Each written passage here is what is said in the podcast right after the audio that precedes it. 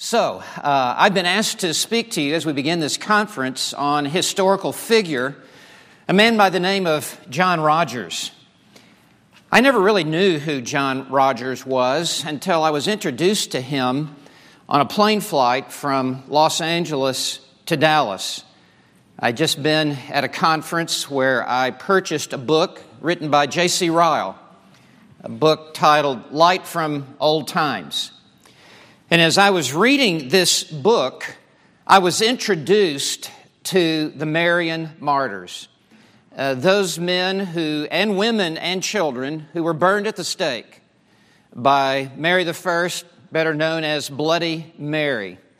And at that time in my life, in my ministry, uh, I was going through an extremely difficult time as there were numerous groups uh, in the church that I was pastoring uh, creating enormous difficulty for me, uh, even organizing attempts to, to put me out of the church, to put me out of the pulpit. And as I was um, somewhat discouraged, as I read about John Rogers, it, it was like God's IV hookup of encouragement for me. And by the time the plane landed, after having read about John Rogers, I was extraordinarily encouraged. In fact, even to this day, every time that I preach in the front of my preaching Bible, I keep a picture of John Rogers. And in the back of my preaching Bible, a picture of John Rogers being burned at the stake, Smithfield, London, February the 4th, 1555. And as I looked at the life of John Rogers, I realized I've never had a bad day. Uh, it, it, put everything in right perspective. And Jonathan Edwards, in his 70 resolutions, wrote that he would continually meditate on the death of the martyrs. And by that, not in a, in a, in a defeatist type attitude, but it keeps everything in right perspective that the trials and tribulations that I'm going through do not compare with the pain and the sacrifice that has been made by those who have gone before us. So, my hope for you is that this would actually be an encouragement to you, that it would instill, instill steel in your spiritual backbone, that it would fan the flame of, of hope, and that you would be filled with a, a new confidence in your ministry and in your God. And the reason that I think we, it is worthy to study and give thought to the life of John Rogers, he's not someone that you may be familiar with. He was an English reformer. Um, we're very familiar with the German reformers, uh, beginning with Martin Luther and the Swiss reformers, Zwingli and Calvin, and the Scottish reformer John Knox, and other English reformers. But John Rogers, why would we study John Rogers? Well, he was first in three things that bear our attention. Uh, first of all, he is the first man to ever produce a complete English Bible translated from the original languages. Let me say that again. He was the first man to ever complete and, and produce an entire Bible in the English language that was translated from the original languages. Uh, William Tyndale, with whom he worked, uh, translated the Old Testament. He edited it twice. He translated the Pentateuch, Genesis through Deuteronomy. Tyndale translated Joshua through Second Chronicles, though it was not published at the time of his capture and imprisonment. And he translated the book of Jonah because he wanted every preacher in England to be like Jonah and to say, 40 days and London will be destroyed. 40 days and Birmingham will be destroyed. But the rest of the Old Testament had not been translated by Tyndale at the time of his capture. Miles Coverdale uh, translated the rest of those in the Coverdale Bible, but he did not know Hebrew. And so he did not do it from the original languages. He had to w- translate off of Luther's German Bible and some Reformed commentaries and use the Latin Vulgate. But it was John Rogers who was the very first man to cover to cover produce an English Bible that is translated from the original languages, though a vast majority of that work was done by Tyndale. He completed what Tyndale began. The second thing in which he was first is he was the first to produce a comprehensive commentary of the entire Bible. It would not be exhaustive as we know commentaries today, but with the study notes, some 2,000 study notes that he supplied to his Bible, known as the Matthew Bible, it really became the first Genesis to Revelation commentary in the English language that would cover the whole. And the third matter in which he was first is he was the first to be martyred by Bloody Mary at the stake in London. And it is for this that he is deserving of our attention today. J.C. Ryle writes John Rogers is a man who deserves to be held in peculiar honor by all English Protestants for one simple reason. He was the first of that band, of that noble band of Christian heroes who suffered martyrdom for God's truth in Mary's reign.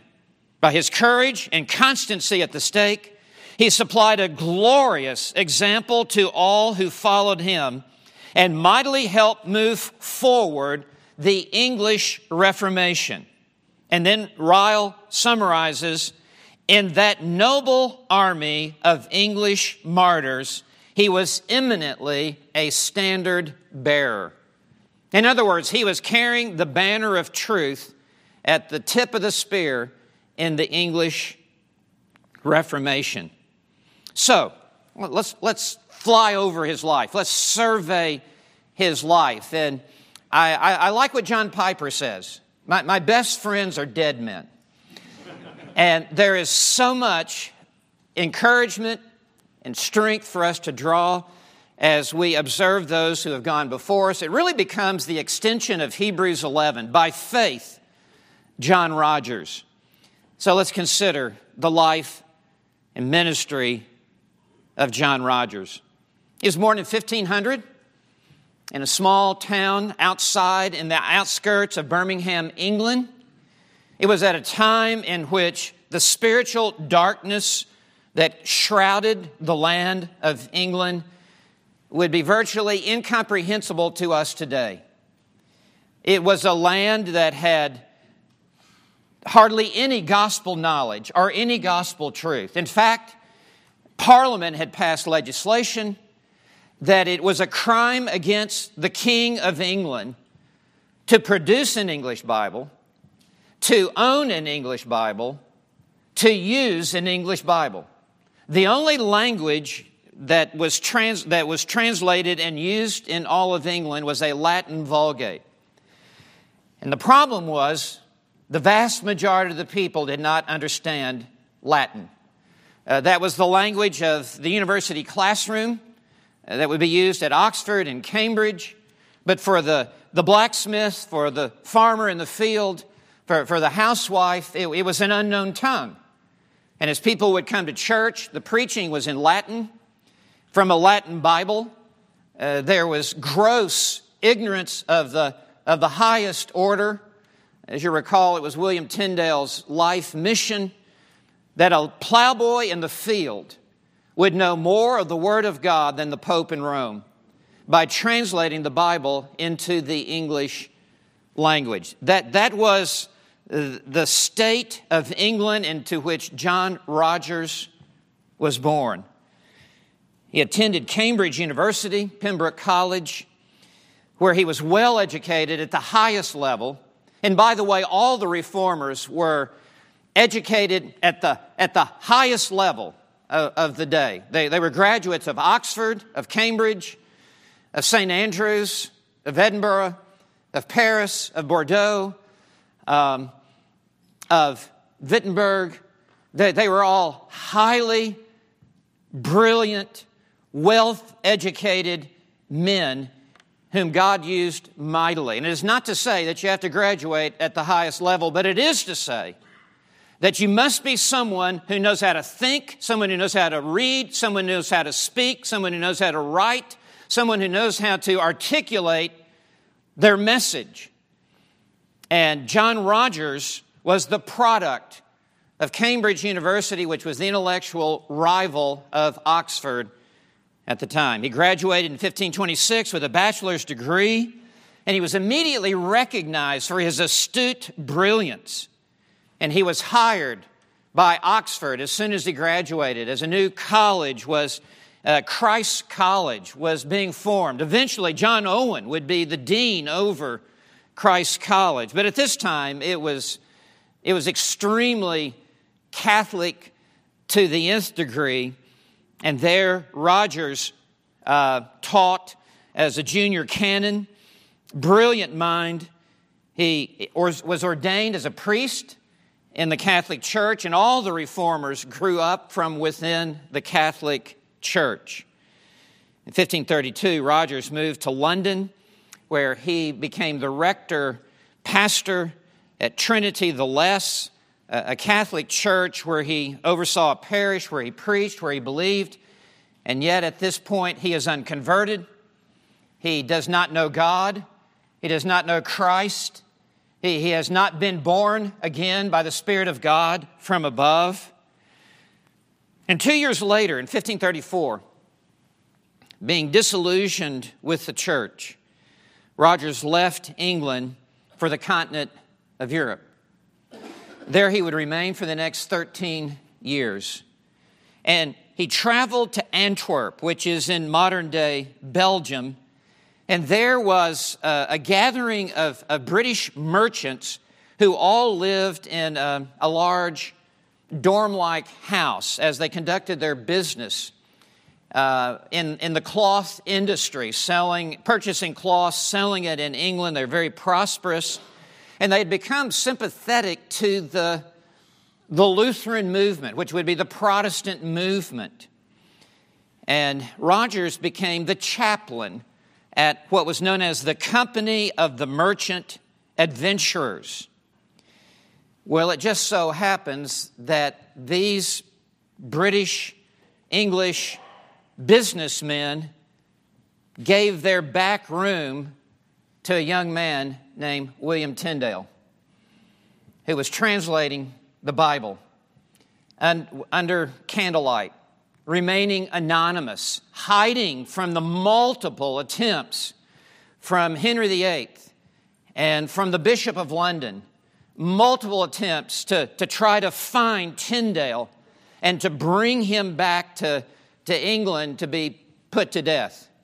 And in the remarkable providence of God, John Rogers finds himself in the same dorm like house as William Tyndale. It is there that he also meets Miles Coverdale, and the three of them became tightly bound together, and it was through the witness of William Tyndale that John Rogers came to faith in Jesus Christ. John Foxe writes in Foxe's Book of Martyrs It chanced Rogers there to fall in company with that worthy servant and martyr of God, William Tyndale, and with Miles Coverdale, which both for, for the hatred they bore to popish superstition and idolatry, and love to true religion, had forsaken their native country in comparing with them the scriptures, Rogers came to a great knowledge in the gospel of God, insomuch that he cast off the heavy yoke of popery, perceiving it to be impure and filthy idolatry. Close quote, which it in fact was and remains to this day. And Rogers came to a saving knowledge of Jesus Christ there in the company of William Tyndale. Foxe also goes on to explain that before Tyndale was arrested in the year 1535, that, that Tyndale, Coverdale, and John Rogers working together, obviously Tyndale, the point man, the brilliant intellect. Tyndale was proficient in eight languages. He, he, he was so proficient in all of the uh, eight languages that when he spoke it, it was said that you would assume that he grew up next door to you. Not only could he write it and read it, but he could speak it with perfect fluency. Uh, Tyndale is the point man, and he produces a New Testament that was so wonderfully translated that when the King James Version was produced in 1611, it is estimated that 85% of the King James Bible is in reality William Tyndale's translation. That committees of over 40 people working from 1608 to 1611 on the King James Version, the authorized version, could not improve on the flawless translation of this one man, William Tyndale. Well, John Rogers and Tyndale and Coverdale, they begin a plan to come up with what was known as the Matthew Bible. The Matthew Bible would be ultimately completed by John Rogers. And the Matthew Bible would become, as I've already said, the first Bible in the English language translated cover to cover from the original languages. At this time, John Rogers was 35 years old, Tyndale was 40, and Coverdale was 47. And in 1534, 35 really, Tyndale was arrested. I, I wish I had time to deviate for a moment and give you the historical footnote on Tyndale's arrest and his imprisonment. We'll have to save that for another time. But it was John Rogers, after Tyndale was arrested, who went back to the dorm like house where Tyndale had been doing his work. And it is believed he is the one who gathered up Tyndale's work and escaped with it before the authorities could come and apprehend it. Joshua through Second Chronicles had been translated by Tyndale, but it had not yet been published.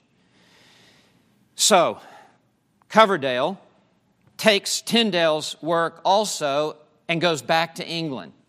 And he has it translated uh, from not the original language, uh, language Hebrew, parts of Daniel and Aramaic, but from Luther's German Bible, from the Latin Vulgate, etc., to produce in 1535 the Coverdale Bible. Um, it was uh, not a precise translation. In many places, it was not an accurate translation. And so the spotlight then turns back to Rogers. And John Rogers was proficient in language, and he knew Hebrew. At this time, there were no Hebrew teachers in all of England. England was shrouded in, in ignorance in things that dealt with biblical truth. Nevertheless, Rogers was able to carry on the work. And so, what Rogers did is he came in and he took the third edition of Tyndale's New Testament. In the second edition, Tyndale made some 4,000 edits to his 1526 edition, continually upgrading significantly to the second version, 1534. He then makes some more um, edits in the 1535 edition, and, and, and Tyndale is like an obsessive perfectionist. Uh, doing all that he can to render the Bible for the people of England in the most um, accurate and yet readable fashion. So, Rogers takes this New Testament, he takes the Pentateuch, which, which Tyndale had produced. And by the way, the glossaries at the end of each book Genesis, Exodus, Leviticus, Numbers, and Deuteronomy he had to create a, a glossary at the end of these books because Tyndale is inventing words that have never been coined before as he's translating. Uh, words like atonement, words like Jehovah, words like ark, that people, when they read their English Bible, will not fully understand. And so these glossaries at the end of each of the first five books in the Old Testament actually become the first English dictionary. There will not be an English dictionary until 1703. That is the first English dictionary. So, with every, every line that Tyndale is translating, he is actually standardizing the English language. And he is standardizing the way words are being spelled. Uh, Tyndale is becoming the father of the modern English language. Uh, for example, when Wycliffe translated the Bible into the English language uh, 150 years earlier, it was in Middle English, which is dense and, and, and, and hard to read and, and hard to operate in. And so Tyndale has given a gift to every English speaking person on the planet in that he is the one who is standardizing the language that we use, whether it's biblical teaching or whether it's daily conversation. Well, Ten, uh, Rogers takes Tyndale's work and he takes Coverdale's work and he has to come in and painfully edit and retranslate Miles Coverdale's work. And he, he, he does it in, in, in, in a rapid amount of time. And as he does so, it, it becomes now the text for what is known as the Matthew Bible. He had to publish this under a pseudonym, Thomas Matthew so that his identity would remain anonymous. And by the way, just another little footnote we have two portraits of William Tyndale. One hangs at Oxford, the other hangs in London. Those were both painted posthumously after he died because Tyndale could not allow anyone to know what he looks like because he is hiding from the authorities of England. And so Rogers is having to operate under the same veil of, of anonymity. And so as he produces his Bible, the Matthew Bible, eh, he has to do so with a, a, a made up name. Um, he makes some 330 edits to Tyndale's translation of the Pentateuch and the, the New Testament. He supplies margin notes in the margin, some 2,000, from which he draws from Tyndale's work, and he draws from uh, a French Bible uh, that was produced by Calvin's cousin.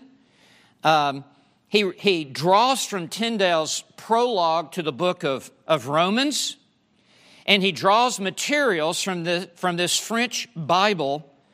He adds chapter summaries uh, drawn from the French Bible, and he produces the first English concordance for the Bible. He produces the first commentary on important doctrines uh, in the English language, and he produces tables of places and people in the Bible. He chooses to help interpret the difficult passages of Scripture by appealing to those, as John Knox would say, uh, that the clearer passages would interpret the more difficult passages. Um, like Thomas Watson once said, the great Puritan, as only a diamond is sharp enough to cut another diamond, only the Bible is sharp enough to interpret the Bible.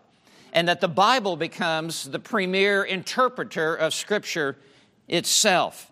And so Rogers is, is locked in on that and he is comparing cross references with passages. And it was said that the Catholic um, clergy regarded John Rogers' notes in his produced Bible and his preference, uh, prefaces to the Testaments and certain books as more dangerous than the biblical text itself because he was bringing such clarity to, to sound doctrine so the Matthew Bible that he produces becomes virtually a theological library uh, unto itself, especially at this day and time. And so it was published in 1537. Uh, just to give you a historical perspective, Tyndale is martyred in 1536. John Calvin goes to Geneva in 1536. The Coverdale Bible was produced in 1535 before Tyndale was martyred while he was being held captive at the Vilvoorde Castle. It would be in 1537 now that John Rogers produces this really literary masterpiece of the Matthew Bible. Uh, there were 1,500 copies that were produced. They were printed in Antwerp and then printed in Paris. They had to be smuggled into England under the cloak of night. Uh, as you recall, Tyndale had to smuggle in his Bibles in bales of cotton. There on the coastline, uh, uh, reform minded merchants would, would buy the bales and then distribute the, the Bibles. And Rogers is doing much the same. This is a remarkable feat that Rogers produces in a day in which you write with a quill being dipped into a little puddle of ink, and that you're doing this under candlelight, and it is being hand set with to be printed. Uh, this is a remarkable achievement. The, the Matthew Bible begins with a 20 page summary of the whole Bible. Um, he has a brief history of the world from creation to the year 1537 and his important doctrines that he uh, summarizes in his Matthew Bible is entitled The Sum and Contents of All the Scriptures, both of the Old Testament and the New Testament. It's followed by uh, uh, an article that he wrote, an exhortation to the study of the Holy Scriptures. He, he includes a 26 page, a table of common places. And when Thomas Cranmer, who was the Archbishop in England, saw the Matthew Bible, he said, It is a better translation than any other translation that he has read. He appeals to the King of England, who is Henry VIII, and Henry VIII gives to John Rogers what he never gave to William Tyndale. God has softened the heart of the king. In Proverbs 21, verse 1 The heart of the king is in the hand of the Lord. As rivers of water, he channels it whichever way he will. And God channeled the heart of the king to now give to John Rogers' translation the royal license for this now to be printed in England, and it is urged that every parish begin to purchase copies of the Matthew Bible. This same year, in 1537, he marries a Dutch woman. Um, and upon marrying her in Antwerp, he flees with her to Wittenberg. He wants to go to Martin Luther. And he goes to Wittenberg to continue to study the Bible and to sharpen his understanding of Scripture. And he enrolls at the University of Wittenberg, where Martin Luther is the professor of Bible and Philip Melanchthon is the professor of Greek exegesis, and he is being trained and taught and taken to an even higher level of proficiency in the Word of God. And this also puts him in the inner circle of the European reformers, uh, being as iron sharpens iron, so one man another. And so John Rogers is being further trained to be a leading voice in the Reformation? Well, he leaves Wittenberg. He goes to another location in Germany where he pastors. And in 1547, Henry VIII dies, King of England. And he is replaced on the throne by Edward VI, the boy king, age nine, who had been trained by Protestants, Protestant uh, instructors and teachers and imbibe the doctrines of the Reformation, which means the doctrines of the Bible, okay? And he now assumes the throne of England. And he is so Protestant that Edward VI even appoints John Knox to be one of his royal chaplains and dispenses Knox to go throughout England preaching the doctrines of the Reformation. It is a new day in England now because of Edward VI. So, because of this, John Rogers feels it is now safe for him to return from Germany to come back to his native land. And in 1548, John Rogers returns home after a 13 year stay in Europe. His reputation precedes him. Within the inner circles of the Reformation, people know who is the editor and translator and assembler of, of the material in the Matthew Bible. And so they give John Rogers places of, of prominence immediately in London.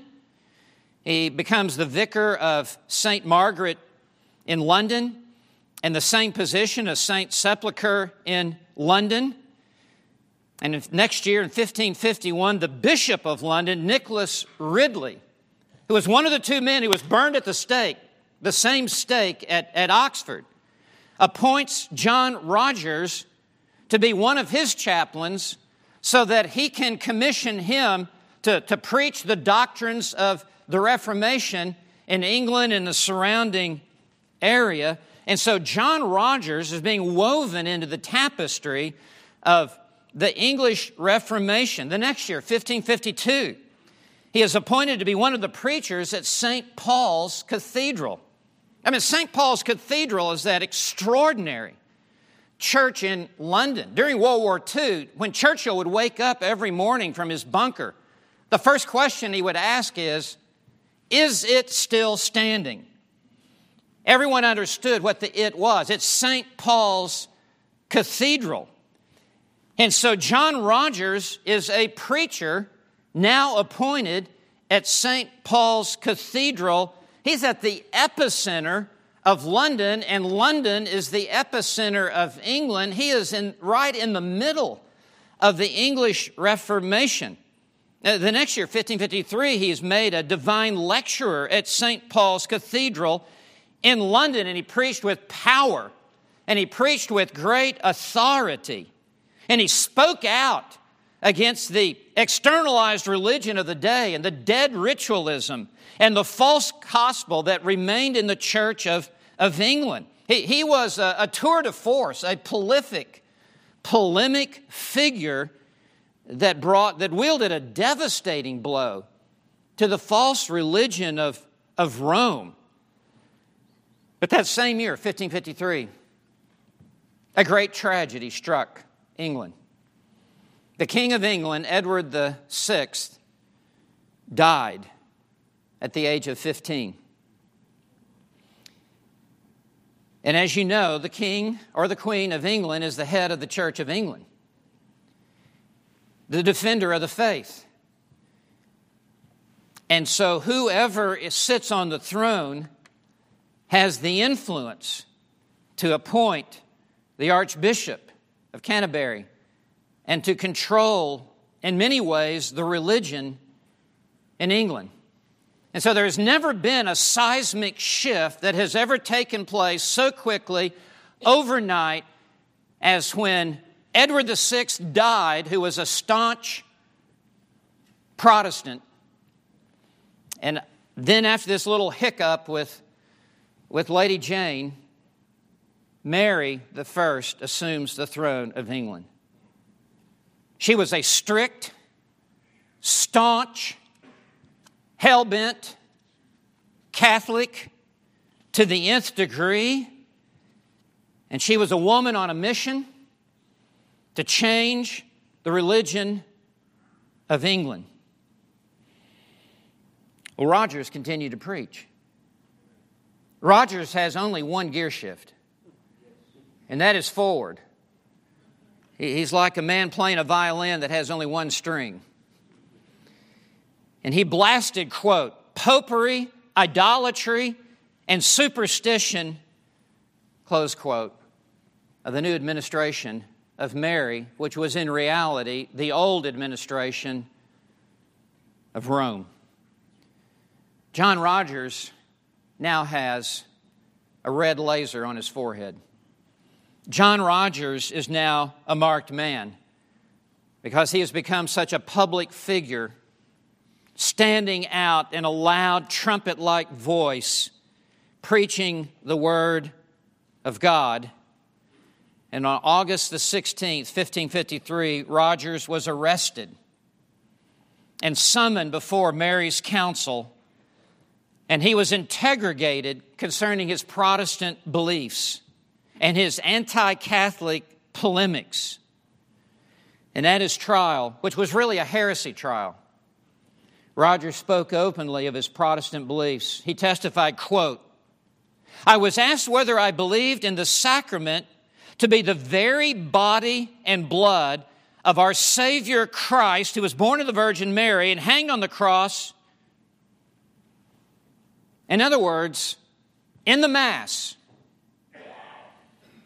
does the wine become the very blood of Christ?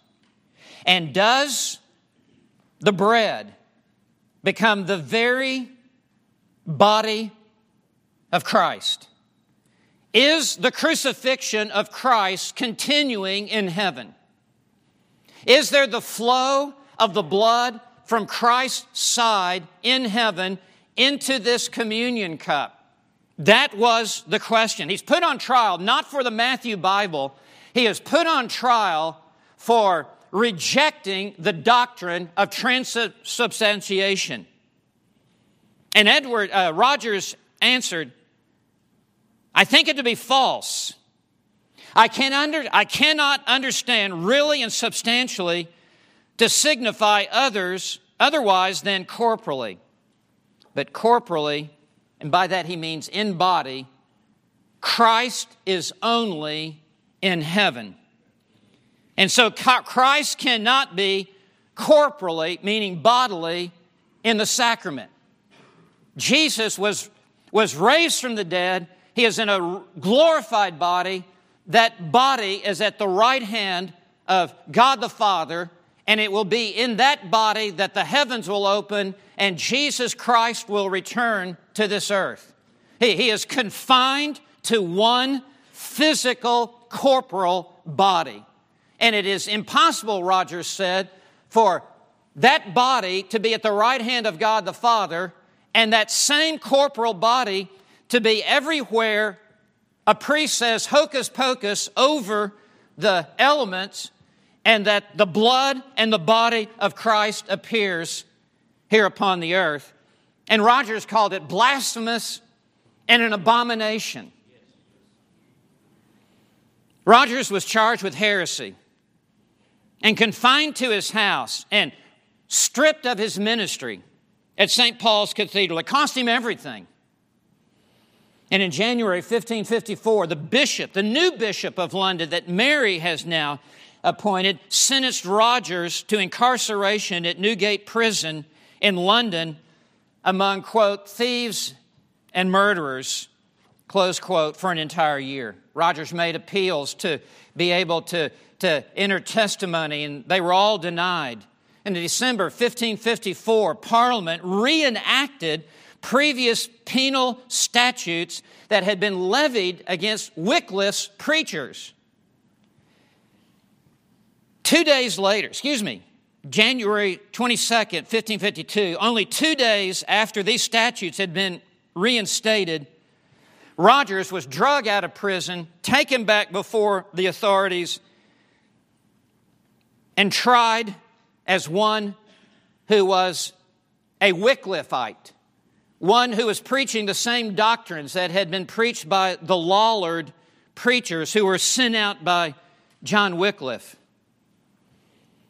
On January 28th and 29th, 1555, Rogers was hastily brought before a special commission where formal charges of heresy were brought against him.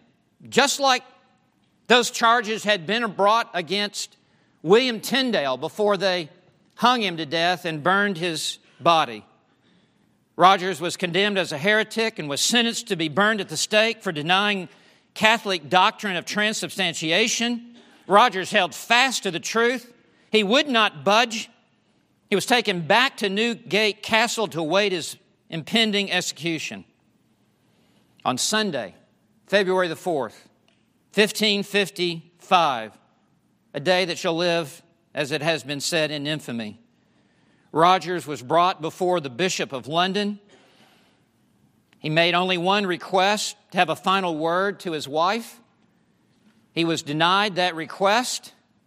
The time came for Rogers to be led to Smithfield in London for the public burning. To this point, a reformer has not been burned at the stake. To this point, people wondered will our pastor hold fast to his convictions or will he buckle and bend? The sheriff made a final appeal to Rogers asking if he would revoke his evil opinion of the Mass. Rogers answered, That which I have preached, I will seal with my blood. The sheriff said, Then you are a heretic. Rogers replied, That will be known on the last day. The sheriff said, Well, I will never pray for you. And Rogers responded, But I will pray for you. Rogers was hastily brought out of his cell and led on foot through the streets of Smithfield, and that was the practice of the day. It was to walk the preacher through the neighborhood that he pastored so that his entire congregation would see him as a marked, condemned man. It's like Jesus carrying his cross on the Via Dolorosa as, as a public disgrace and, and shame. And so Rogers is paraded through the streets of Smithfield, which is a, a, a subdivision there in London. His wife and 10 children stood along the way. The youngest child he had never seen because the youngest child was delivered while he was in Newgate prison. He was forbidden to stop to express a parting farewell. And as Rogers goes to the stake before this large assembly of people who have turned out, both his own church members as well as people in the community. He goes repeating Psalm 51, which he himself had retranslated in the Matthew Bible, was very familiar with Psalm 51 as this immense crowd lined both sides of the street.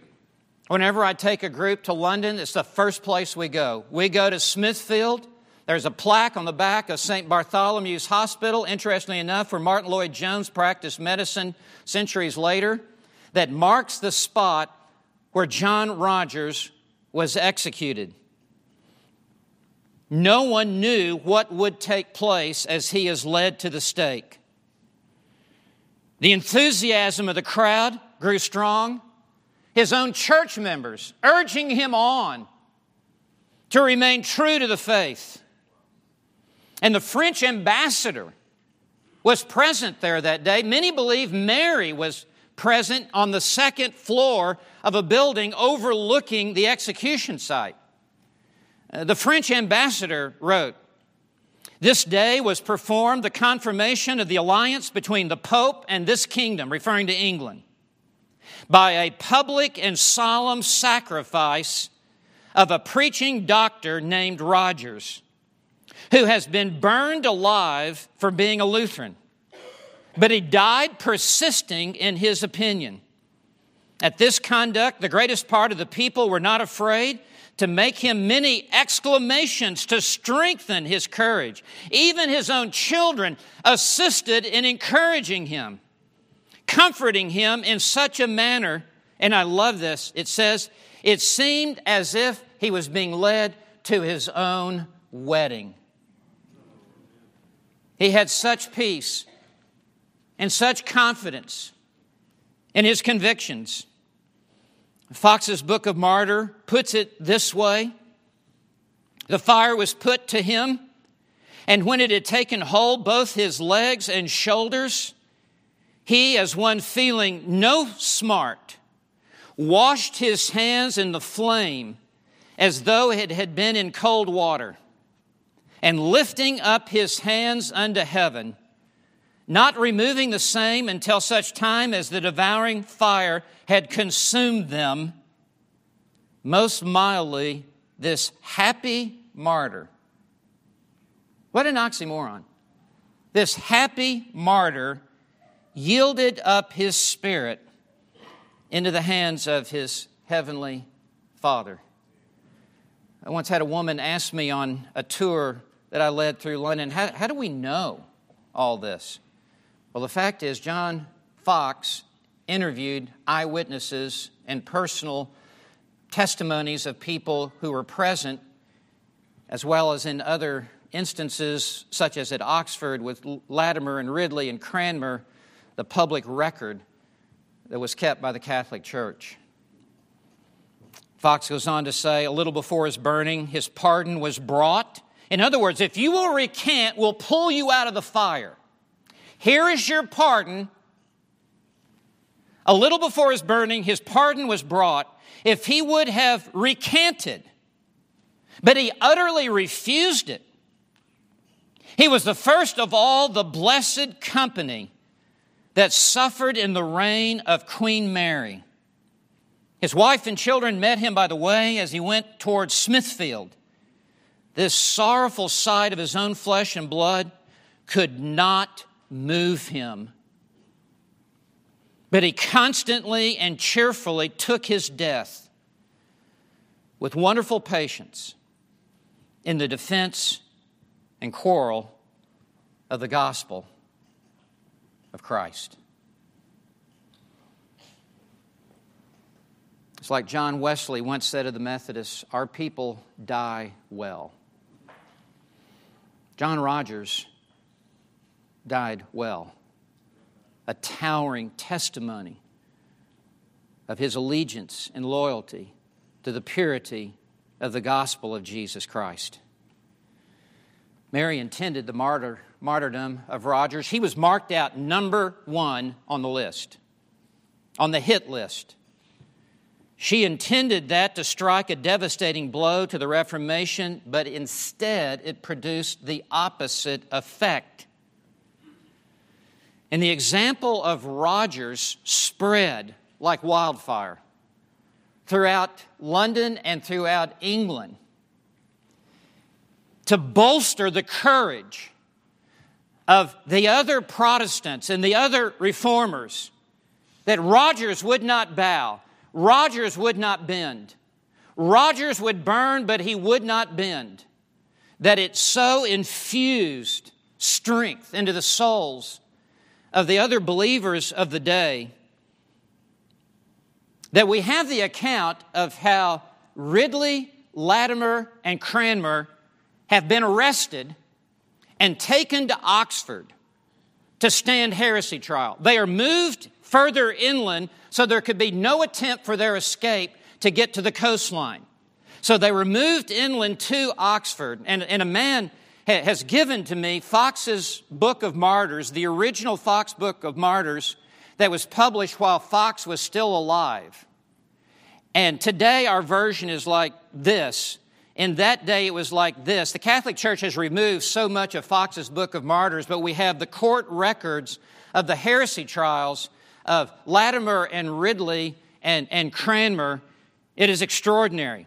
But when they are being held in Oxford and they receive the word that Rogers would not recant of his faith in Christ, it was written, Our dear brother has broken the ice valiantly.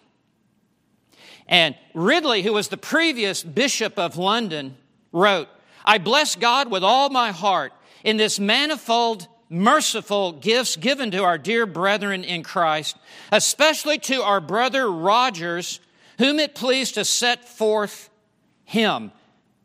I trust to God it shall please him of his goodness to strengthen me to make up the Trinity, and the Trinity was Rogers, Bradford, and himself out of St. Paul's Church to suffer for Christ. Ridley then went on to write to Bradford, who would eventually be put to death by Mary as well. I thank our Lord God and Heavenly Father by Christ that since I heard of our dear brother Roger's departing and stout confession of Christ and his truth even to the death, blessed be God, so rejoiced of it that since that time, I say, I never felt any lumpish heaviness in my heart as I had, felt, as I had felt before.